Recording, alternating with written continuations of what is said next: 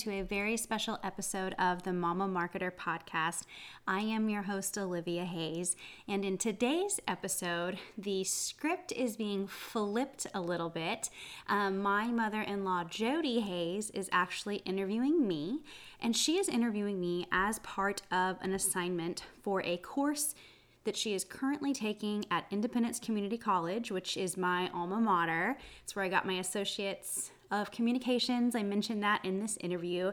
So the course that she is taking is called Entrepreneurial Mindset. And this is a class where they are exploring lessons that make entrepreneurs successful and exploring how those lessons can help make the attendees of the class better problem solvers in their professional lives, their personal lives, or even just as college students. So it sounds like a really cool course. I was really honored to be interviewed for this.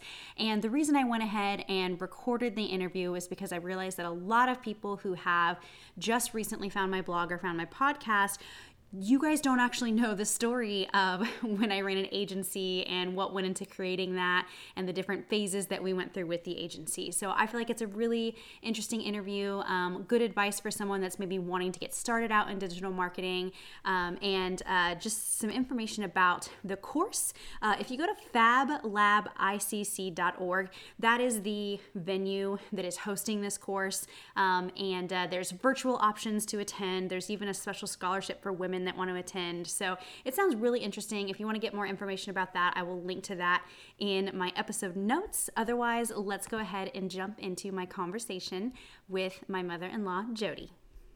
So Olivia, I am curious, what did you do prior to going into business for yourself? Okay, so right before starting our business, I worked at a call center for a very long time. And then Dean and I had gotten some information that that call center probably was not going to be around very much longer. And so we were both, my husband and I were both working at the call center. So he was salary, I was hourly. So I left my hourly position so that all of our eggs were not in that basket. And then from there, I went and was working, I was managing a portrait studio. It was the chain that was like inside JCPenney, inside Walmart. I had like a few of those that I was responsible for working in, hiring in, sales goals, retail hours, all that good stuff. And then that company that I think I maybe worked there about a year or so, I guess it had to be less than a year, but what the funny thing is that the call center I was working in and the portrait studio that I went to manage directly after both went bankrupt in the same year. They both went under. Was that 2008-ish? We started the company in 2013, so it was probably 2012. Okay. Oh my gosh. Okay, awesome. So you had experience with two companies that you're working for that are supposed to be the stable companies, the safe alternative that both went bankrupt. Yep. And so was that the point you decided, you know what, I'm ready to do something different? Yes, absolutely. I mean, we figured the thing you always hear about being an entrepreneur is the risk, but we had lived through that it was just as risky working for somebody else as it is working for yourself. We could have gone under, it could have not worked out, but we figured it was a same risk, but a better payoff if it did work out. So, in between, like when the portrait studio, before they went bankrupt, I had already kind of started helping like friends and family with like a website here, social media there, a YouTube channel here. I had kind of started doing digital marketing without calling it digital marketing. And so when I showed up at the portrait studio and they were like, oh, you only have a job for a couple more weeks and it's basically going to be packing up everything and selling it off. And I basically told them, I don't think I'm going to do that. I think it's better worth my time to go back home and see if I can get more than just friends and family that want me to make content for them. So that's kind of, I remember it was January 3rd and we stayed up all in one night, made like our first pricing menu, our website, our logo, like we like did it all in one night and we were just ready to go. Wow. Do you think that the pressure of knowing I've got to do something else and I've got to do something else quick because our family income depends on it. Do you think that was a motivator for you to kind of jump in? I think so. Yeah. I mean, I know people that have like side hustles or whatever you want to call it, but they don't like need it. And there is a definite, no matter what they say, there is a definite different feeling in you when, like, you know, you're replacing an income, not just having a side business or a hobby business. I needed to replace my income. Absolutely. Dean and I have said all along that you guys are two of the bravest people we know. we heard that a lot when we like first started the business. And I remember being like, I don't really feel that brave. Like, but it is, I mean, you do have to put yourself out there a lot. You have to get comfortable talking to strangers. I had to get comfortable training people. I had to get comfortable, you know, networking. And there definitely is something to that. Absolutely. Goodness gracious. So you've kind of asked, I think you've kind of answered why you decided to pursue an entrepreneurial path. Can you remind me, when you first started, was there just one business? Yeah, it was our marketing firm. Okay. So that was Hayes Marketing. Yeah. Seems like a lifetime ago. It does. It really does. So when you thought about starting your marketing business, were there specific problems you were trying to solve for others? Yeah. So the main problem that we were trying to solve is, okay, we lived in New Braunfels and we were right outside of like Austin and San Antonio. So of course, Austin and San Antonio had really big marketing and advertising firms. But I always make the joke, unless you were like Southwest Airlines or Schlitterbahn, unless you were a big company, they really were not interested in small businesses or mom and pop businesses. No one was catering to these local businesses that were small to medium size. They just weren't a big enough account, I don't think, for some of the bigger agencies. But at the same time, they needed help. This was right when, like, not everyone had a Facebook page yet. Not everyone even had a website yet. When I first was like, I literally printed a flyer and went like door to door downtown and in Green, like the small non-franchise parts of town, and was handing out flyers. And yeah, I ran into people, like I said, that didn't even have websites or Facebook or didn't know how to show up in Google results. And they would say that they would call the big agencies, but they wouldn't even take their call if they didn't have like $5,000, $10,000 to spend on ads or whatever, you know? And so that's kind of the problem I set out to solve, was there's a way that I don't have to have a big price tag. There's a way that these small to medium businesses, they, you know, back in the day, it was really radio, TV advertising, right? Right. Smaller businesses could afford like maybe a newspaper, a church bulletin, some kind of print. But when social came, all of a sudden everyone could afford marketing and advertising. You know, you didn't have to spend thousands of dollars on a billboard. You could spend, you know, 10, 20 bucks on a Facebook ad. And these small to medium businesses, these mom and pop businesses, were maybe a certain age or were maybe just very busy. They just needed a little bit of help. They didn't need a full on campaign with a TV spot at the Super Bowl. They just needed like a decent website, right? So that's the problem I set out to solve, was to only focus on small to medium businesses, mom and pop generational businesses that wanted to know how they could play in digital marketing. Was there something specifically that alerted your thought process to, gosh, this is the segment of the market that I'm best equipped to help? So I realized that a lot of people told me after we had been working together for a couple of years that they wanted to work with me because I was close enough to being an entrepreneur myself. I had just started this business that I remembered their struggles. And so people would tell me that they trusted me with their money more than they would trust a big ad agency or a rep at an ad agency that had no idea what it meant to have your name on the door. And so I, of course, didn't realize that at the time. But I would always tell people, like, I know what it's like to work for every dollar that comes in, and I'm not going to waste it on a bad ad or waste it on, you know, something that I don't think is the right marketing for you. So. Excellent. One of the commonalities we've seen in most of the entrepreneurs that we've studied, Olivia, didn't necessarily go through the traditional route of obtaining education. So we have learned from entrepreneurs who have, you know, many of them actually didn't even finish high school. They, family circumstances or personal circumstances kind of motivated and propelled them to go into business for themselves. Others, of course, have followed the traditional route, but I would say the vast majority that we are learning about really didn't. They really have used real world experience as their classroom. Does that resonate with your experience? Yeah, absolutely. I mean, people are still to this day shocked to know that with everything I've done and running a business for 5+ years, that I only have an associate's degree. I only have an associate's degree from Independence Community College.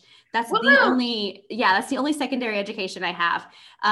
But I will say that, like, I got a degree in communications, and I think that especially when I was running an agency day in and day out, I definitely use that degree every single day. And I don't even think people with bachelor's degrees can say that.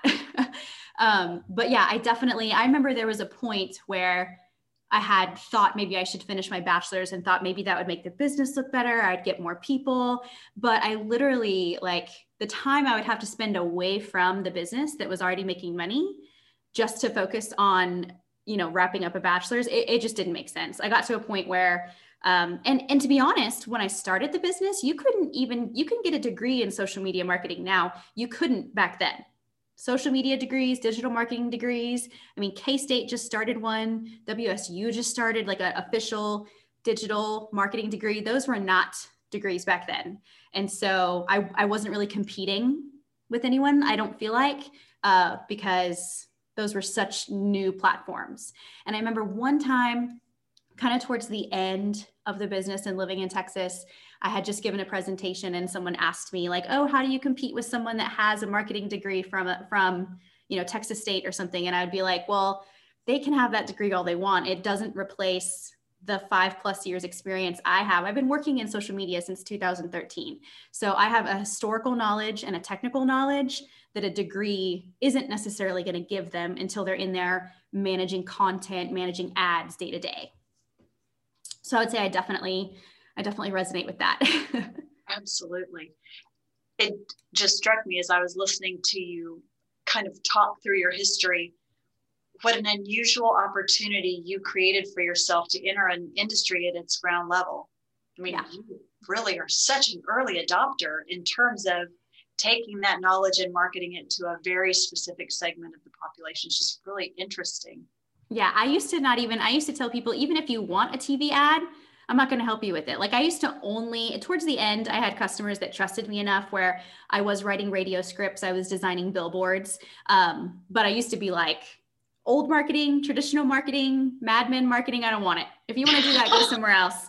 I got a little more open towards the end, but yeah, all I was interested in was online. I used to tell them, they'd be like, what kind of marketing can you help with? And I'd be like, well, if it has to do with marketing your business on the internet, I can probably do it. Okay. Which also, listening to you talk about it helps me understand really how deep that is now. You know, I think people out in the industry think about social media marketing as really one thing. And it sounds like what you're describing is much more than that. Yeah. I mean, social is part of digital marketing. Digital marketing really includes like social, email, search engine, your website, that type of thing. So social is by far the funnest part of it. It's much funner to create some Instagram posts than to configure a Google ad. But yeah, it all kind of falls under the digital marketing umbrella. Even that terminology has changed. Yes. In the amount of time you've been in the industry. Yeah. And to like, when the agency was at the height and I had like 3 or 4 employees, literally my full day would be just if Google was going to make an algorithm change or Facebook was going to make an algorithm change or a new platform was going to come out. Like, it was a full-time job just staying abreast of the changes, because it wasn't like traditional marketing that took forever to turn the train around. Google could make a switch in one click that would affect everyone's results. And same thing with Facebook. So it was a full-time job to know, like, when are the changes coming and what do we need to adjust for clients? there are obviously a lot of aspects to this that most of us don't have any idea what's happening in the background to present the thing that we're seeing, whether it's on our phone or our computer or whatever. It's so interesting. So what resources did you start with? When you stayed up January the 3rd and you put your plan together, what resources did you have available to help you get started?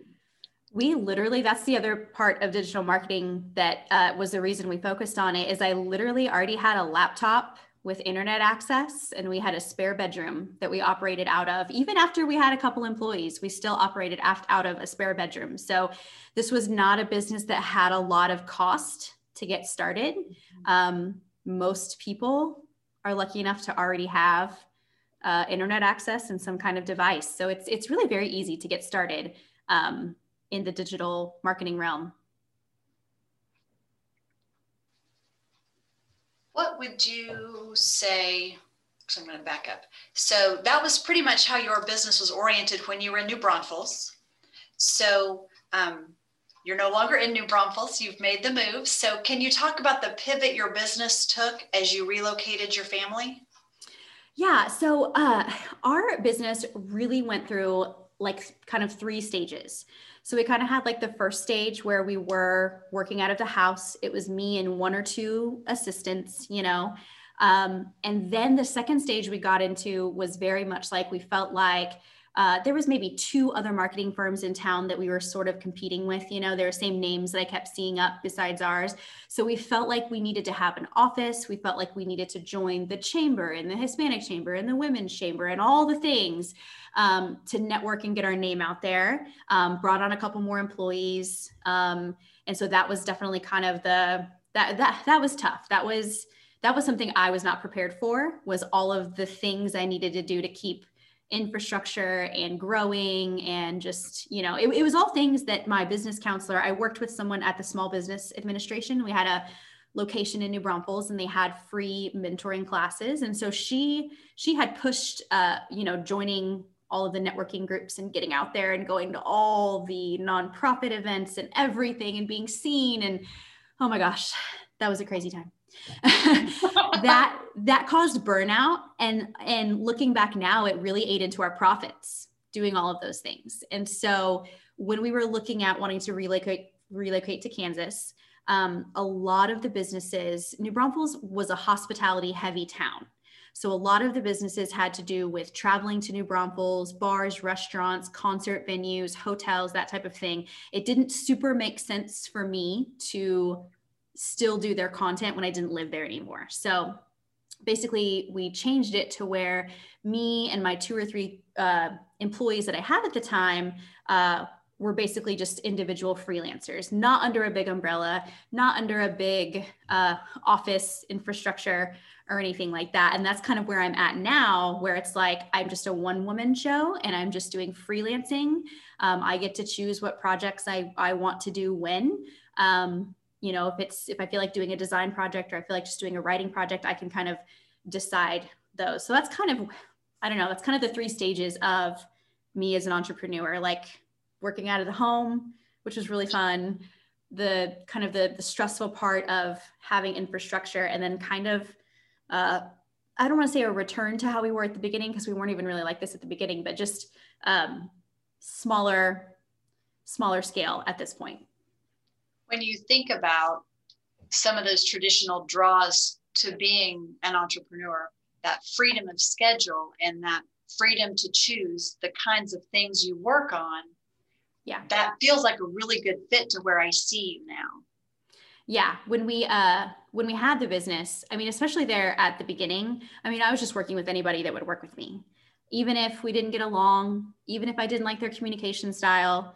Even if they fought me on billing, I just worked with anybody, right?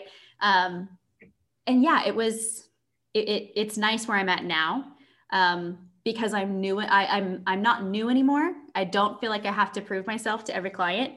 I also don't have to put up with every client. Like once I learned in a conference one time that we were capable of firing clients if they were not treating us well, because my main product is my time. I'm not selling something tangible. Yes, I might make a website or a logo or whatever, but my main thing that I'm billing, My main product is my time and energy. And so once I got better at defending that, is kind of where I'm at now, where it's a little bit easier. It's not as stressful by any means. Was it challenging for you at first to think about what is my value? What is my time worth? What is my expertise worth? And so then I need to price my time accordingly. Was that a challenging thing for you at first?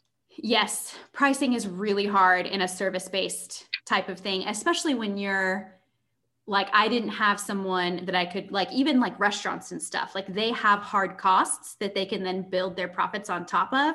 Mine wasn't really like that. You know, sometimes I would have like a hosting cost or like the actual price of the Google ad, you know, I would have that, but that's minimal. So yeah, pricing is still a hard thing to pin down, especially it's one of those industries where it's like, I could pay Olivia, you know, $100 an hour to make a website, but I could also have my cousin's brother's girlfriend who is good on a computer do it for like free, you know? So it's like, I deal with a lot of that. I deal with a lot of people that, oh, they give it to their kid to do it because their kid must know social media. And then I used to say, when your kid makes a mistake or does something you can't undo, let me know. So I used to literally tell people that when they'd be like, oh, my son runs my Facebook, I'd be like, okay, well, when your son wants to install a blueprint or a pixel and he can't figure it out, then I'm still here. What a lovely way to remain available and really kind of take that out of the exchange, you know, to say, I'm still willing to be in relationship with you and I'm still willing to come in and support you. That can be kind of challenging, I think. Yeah. And a big thing that I did differently was I was willing to train people. I got a lot of businesses that said, I think that I could handle posting something, or I think I could handle like changing my menu on my website once a quarter, but I just don't have the know-how. And if you would just spend a little bit of time with me, like I had one client that had hired me to do SEO, search engine optimization, on his website. And we had agreed on that and he was paying me that. And then he was like, can I pay you extra just to come and watch you when you work so that eventually I can figure it out? And I was like, sure, you know? And I remember having friends at bigger firms in Austin be like, you're going to train yourself out of a job. You're going to train them what they're hiring you for. And yeah, that was true. But the thing I learned about entrepreneurs is that they hang out together.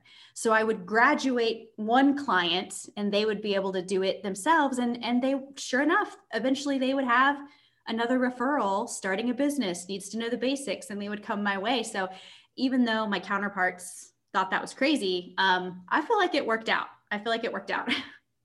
Absolutely. One of the things that Jim and I have talked about is just that idea of stewardship and how, you know, the idea of stewarding your, not only your money and your time, but your talents. That just seems like that really speaks well to that. Like you've stewarded the knowledge you have and you're making it available. And if you kind of have that with an open hand, it'll come back around and you'll get more opportunity to do that. Yeah. And that's a thing that I feel like is somewhat specific to a marketing business, because it's not like a typical vendor relationship, right? Like the guy that drops off the hamburger buns doesn't really care how many the restaurant sells. But when I'm marketing the restaurant, their success is my success. The more times they're visited, the more visibility they have, the more it looks like I'm doing a good job. Right. So yeah, 100%. Like I was in it with my clients.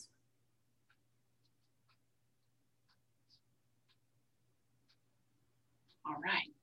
So now you're no longer New Braunfels. You're in the middle of our great state and your business has shifted a little bit. Can you talk about the businesses that you are currently managing in addition to the Hayes Marketing?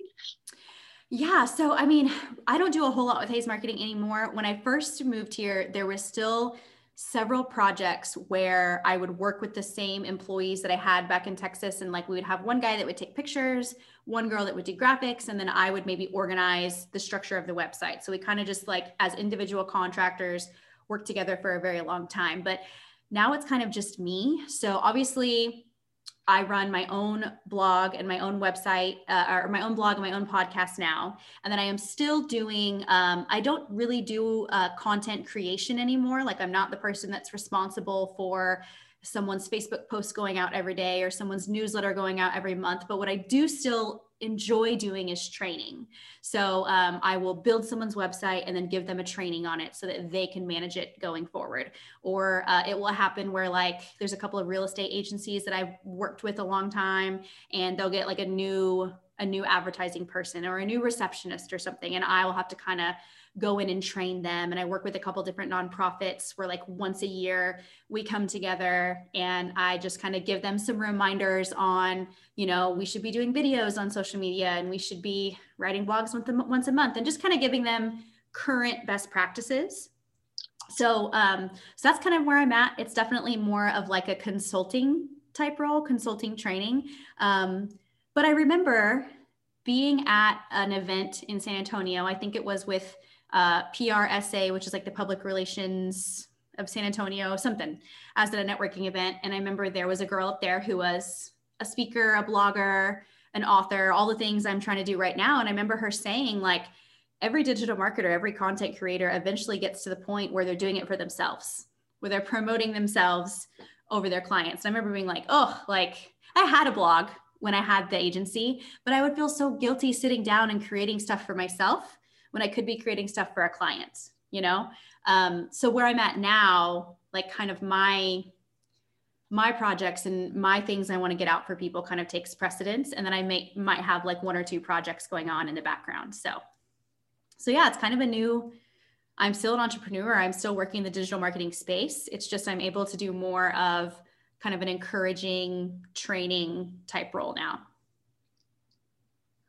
One of the things I've been so interested in watching and impressed with is how you use everything, including where you live and the farm and the, you know, kind of those things associated with that, and still thinking about how could I use that to be in business for myself? Yeah.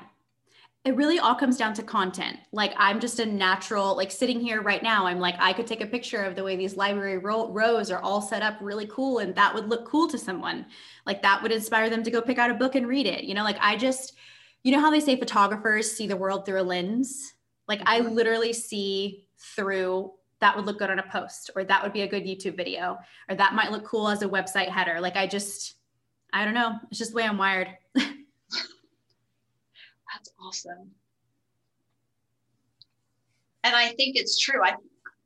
I think I have seen that in you, that you can walk into a room and go, okay, I think you know, if we would set up over here and look at it this way and shoot the picture or whatever from this direction, it's going to tell a better story and visually be more appealing. I think I agree. That's really where your talent kind of shines more than maybe even some of the others. Yeah. And I know, so you kind of said about how I use like all parts of me to create content. A friend of mine not too long ago was reading, have you ever read any of Rachel Hollis's books? Yes. Okay. So I've never read them.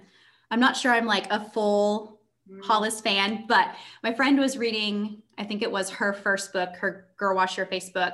And she was saying how apparently she has a chapter about how, like, she used to compartmentalize all the different parts of her life. And it was like work Rachel, home Rachel, you know, supporter Rachel, motivator Rachel. And then something happened where she was like, this is all going to be me. This is all going to be everything that I'm going to do. And she talked about how that's when her success came. That's when her, like, everything came together for her. And so I definitely feel a little bit of that. Like, I was no longer having to be like part mom, part agency owner, and part blogger and part farmer. Like, when we moved here and my blog was my only source of creativity and my only source of income, was when I was able to really, like, just, and especially my Instagram, my Instagram really is all parts of me in one place. And I think there's a little bit of, I can resonate with what she said about how when you present it all together and people see a complete picture of you, even if it seems like a digital marketer and a farmer wouldn't make sense,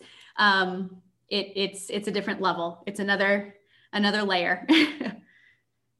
Absolutely, and I think it totally demonstrates that you can really occupy any space and connect with other people and do it in meaningful ways where they get value out of it, and you create this kind of synergistic relationship, right? Yeah. And I guess the other part of entrepreneurship that current day is happening is like, and I'm seeing other people start to ask questions and be like, how could I do this? I think there's a lot of moms like me that have mom responsibilities, but still want to contribute somehow, right? And so when you've built up a following, or you have, if you're able to create good content, I mean, now I have people that pay me to post their stuff, right? Or pay me if I sell so much of their products. And so it's cool. I'm seeing more and more moms, not that we all want to be influencers, and not that I even love that phrase, that title, but it is true. Like it's like I just interviewed a girl who using Instagram started like a resale shop where she's like reselling like baby clothes. But she doesn't have to have brick and mortar.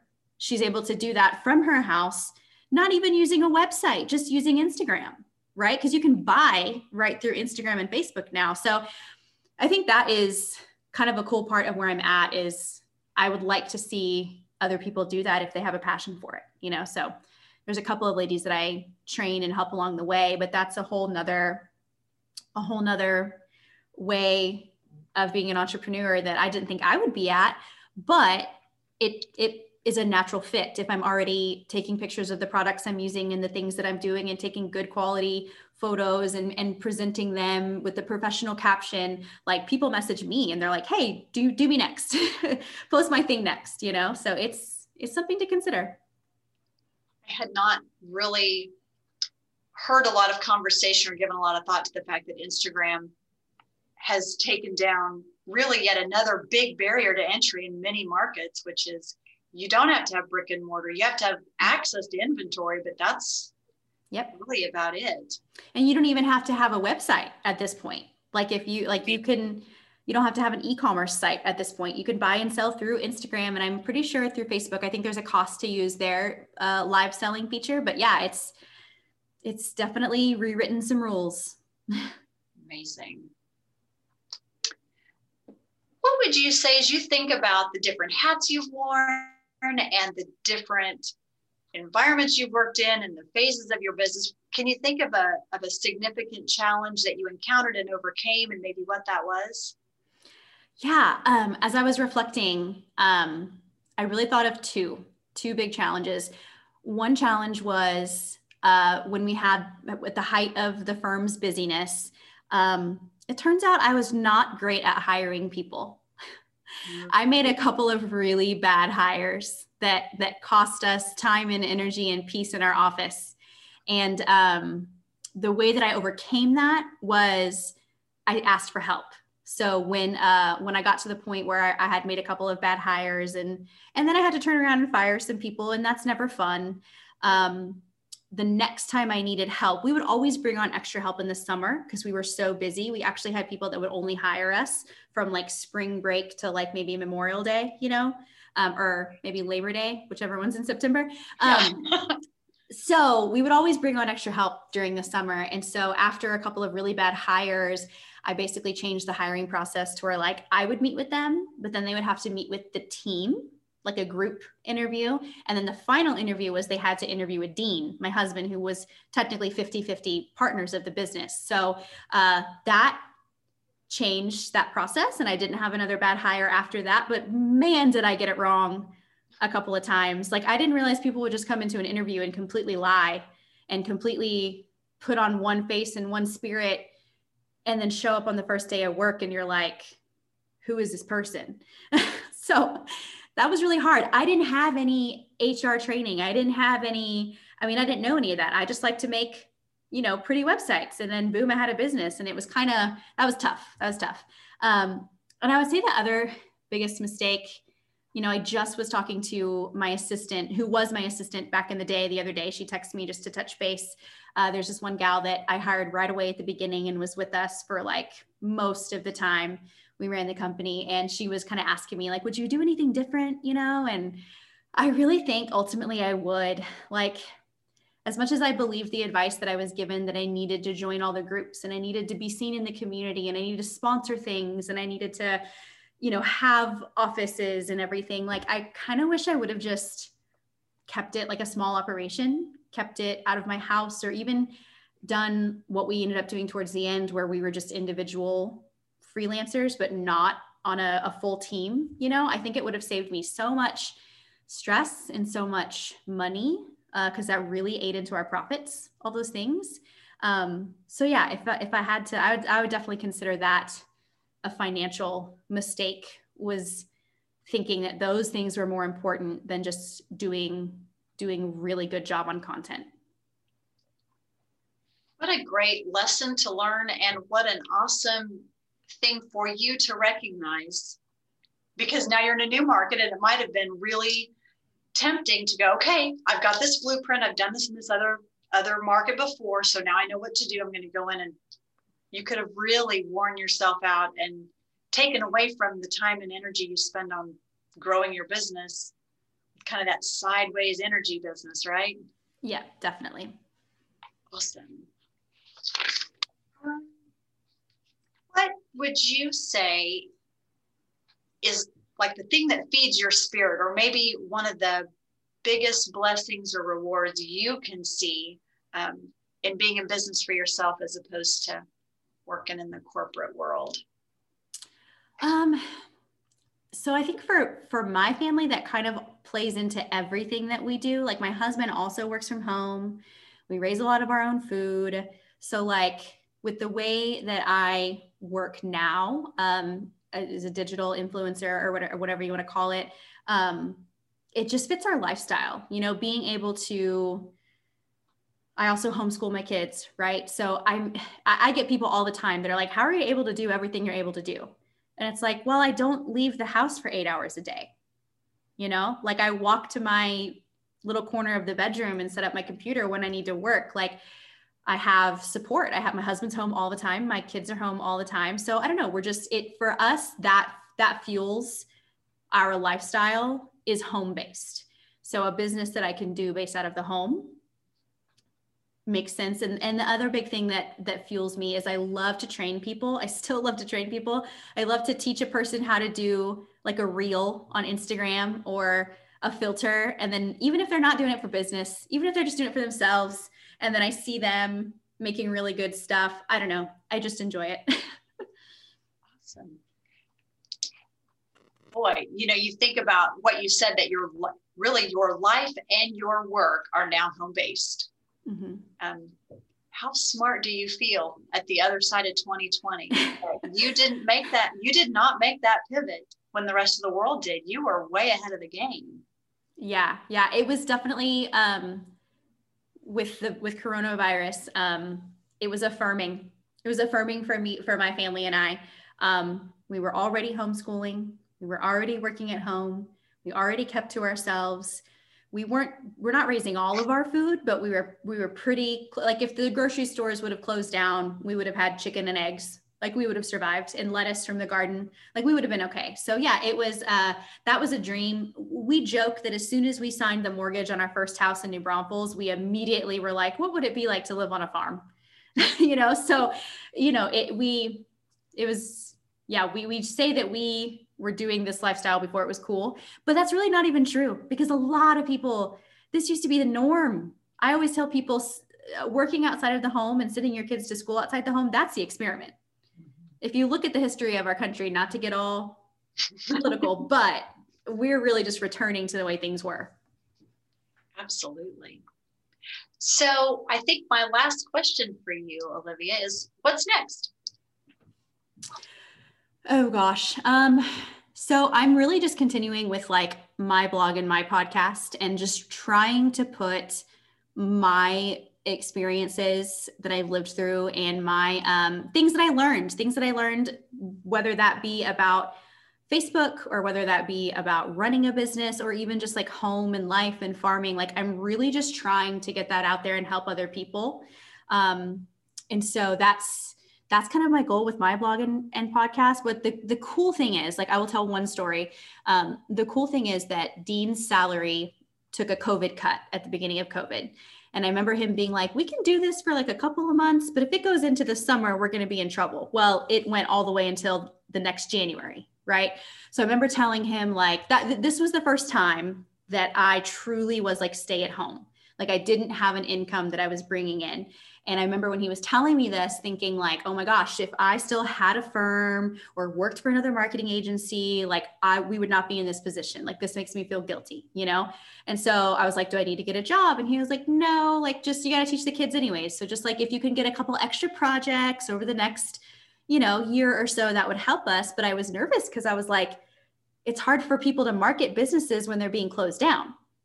You know, so I was nervous, but literally the next morning after he said, just try to get some extra work, I had 2 people emailing me wanting websites built. So it's like the groundwork that I laid back in Texas. I mean, I still have people that reach out to me when they need changes or they have new businesses or they're referring their friends. I just got a referral, you know, this week for someone needing e-commerce added to an existing site. So it's kind of cool to be where I'm at. I still get to work and I still get to contribute to the family, but it's fun. I enjoy what I'm doing. And I get to help other people kind of get to this point, whether that's, like I was just saying, training entrepreneurs on digital marketing or training other moms that want to know how they can use social media to support. So yeah, does that kind of answer that? Totally answers it. What a great example of what I see is just really terrific alignment between who you are and the gifts and talents that you have to offer the world and the way you want to use them. I think you're right where you're supposed to be doing exactly what you're supposed to be doing. Yeah. From somebody in the cheap seats. But yeah, so just one thing I want to explain, because I know it's the class is entrepreneurship. I just want to explain that it's the only thing on my list that I didn't check off, but our business was really unique in the fact that we didn't have a lot of overhead to get started. Mm-hmm. We kind of grew into our challenges. Like I remember having more profit at the beginning than I did in the middle. Okay. And that's not the norm. Like a lot of people go into debt starting their business and then they're just trying to make their money back and then they're profiting. And so like, I just want to acknowledge that it was different because it was online based and I already owned a computer and I already had a spare bedroom. Like I did not have startup costs. I really didn't. But then when I was trying to join that rat race of competing in, you know, the town that I was in as it was growing. So it's interesting. We grew into our costs. We grew into our challenges. And then we kind of grew out of it. We kind of changed it again. So I don't know. I just want to point that out because that definitely is different than I think most entrepreneurs. And I just want to make sure that people know that is, you know, if you're trying to start a boutique or a restaurant, you're not gonna be able to get started with zero money. Right. We were, and I know that's unique. So, but what you bring up is so perfect, Olivia, because that's been the focus of at least 2 of our evenings of conversation has been, there are ways to get into business for yourself without taking massive loans out of the bank. And yours is a perfect example of how that can work. And even, I think even in, if you even set entrepreneurship aside and think about traditional business, and you think about getting into new lines of business or taking on new challenges, there are ways to start small. Yeah. That don't involve such significant risk and debt and stress and all the rest of that. So thank you for hitting that again, because I think that's super important. Yeah. And even though, like I said, it was my small business administration counselor that was like telling us to join the chamber and do all these things, like that was still a really good resource. I mean, I know we have them here in Kansas, not as, there's not as many like in Kansas as there were in Texas, but it really was nice to have like a third party person that I could go to and be like, what do you think of this pricing structure? What do you think about this? I would even take in like proposals, like contracts before I would send them out, like we would meet every now and then and chat. It was so nice to have like a third party person. So whether ICC has that or any of the organizations in where you're at, I mean, I think that there are free resources for entrepreneurs that are totally worth it. But you just have to remember that you're in charge at the end of the day. Good point. Is there anything else you want to make sure that we include in this kind of wrap up and I don't think so. I mean, I'm a really big proponent of like, just get out there and try it. Like, regardless of your business, I think the model that I used where I literally just went to a couple of friends and family and was like, can I help you with that? Can I just try it? You know? And then the next time when I felt like I did good at that, I was like, I went to friends and family and I was like, okay, just pay me like a little, just throw me a little something and I'm going to keep doing this. And then I was like, okay, no, I'm doing this and I've got years of experience at this and I've got results at this. Then I was like, okay, I could charge a certain amount, you know? So I'm really big on like, even the students that just kind of like graduated from my digital marketing class, I was like, now get out there and just post on Instagram. Like just, you know, it's not that big a deal if you post something wrong or you post something bad and you can delete it, you know, or something else will be posted the next day. So I'm really big on like, nothing replaces. I used to meet so many entrepreneurs. There's still someone that I have in my mind that for the years that I would meet him at networking events, he was always planning to start a business for years. And I was just like, oh my gosh, as soon as you plan it, it's going to change. Like my services that I offered at the end weren't the same as what I started with, you know? So I don't know. You really just got to get there and get out there and do it. It's kind of like having a baby. You can plan all you want. You can prep all you want. You're not going to be able to predict every little thing. Just try it. That is big. And I know that is big for you. So the fact that you can really embrace that is terrific. Yes. Terrific. Cool. All right. Well, I think I've got all my questions answered. Thank you so much for taking time and giving it so much thought and really giving us such a wonderful example to really look to at what a young female-led business can do. Yes. With not a lot of investment of money up front, but certainly a big investment of time, talent, and resource. So. Okay, so there you have my conversation with my mother-in-law, Jodi. Thank you so much for interviewing me. It's an honor to be a part of that program. And just a couple of reminders, check out Fab Lab ICC if you are interested in the Entrepreneurial Mindset course.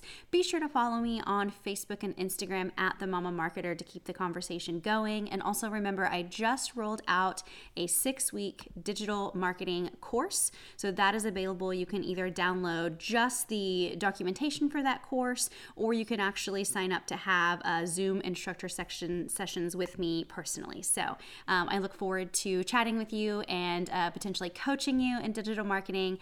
Have a great week. Bye.